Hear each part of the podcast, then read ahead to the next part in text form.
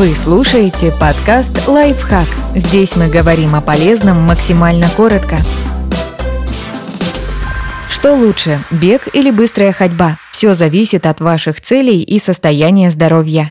Для похудения и поддержания веса. Чем больше калорий вы потратите на физические упражнения, тем выше будут шансы похудеть. В этом плане бег побеждает ходьбу, по крайней мере, если вы ограничены во времени. Пробежка на скорости 10 км в час за 30 минут потратит около 500 килокалорий, а получасовая прогулка в бодром темпе 6 км в час только 135 килокалорий. Чтобы сжечь одинаковое количество калорий, придется ходить в два раза дольше, чем бегать. Помимо физической активности для похудения также важно питание. И здесь бег снова выигрывает. Он снижает чувство голода после тренировки и увеличивает ощущение сытости после еды. Таким образом, бег лучше подходит для поддержания хорошей фигуры. Но тут есть один важный момент. Чтобы худеть и поддерживать вес, надо заниматься им постоянно, желательно всю жизнь.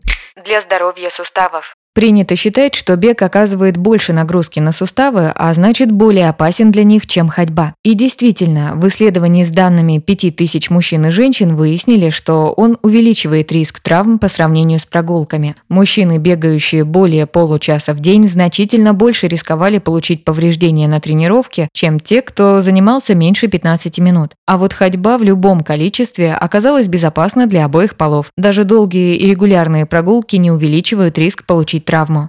Для здоровья и продолжительности жизни.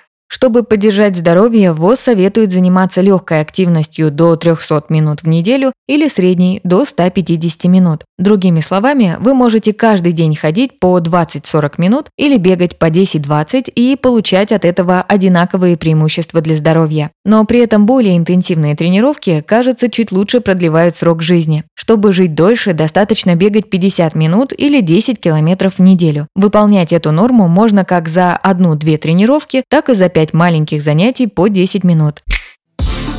Подписывайтесь на подкаст «Лайфхак» на всех удобных платформах. Ставьте ему лайки и звездочки. Оставляйте комментарии.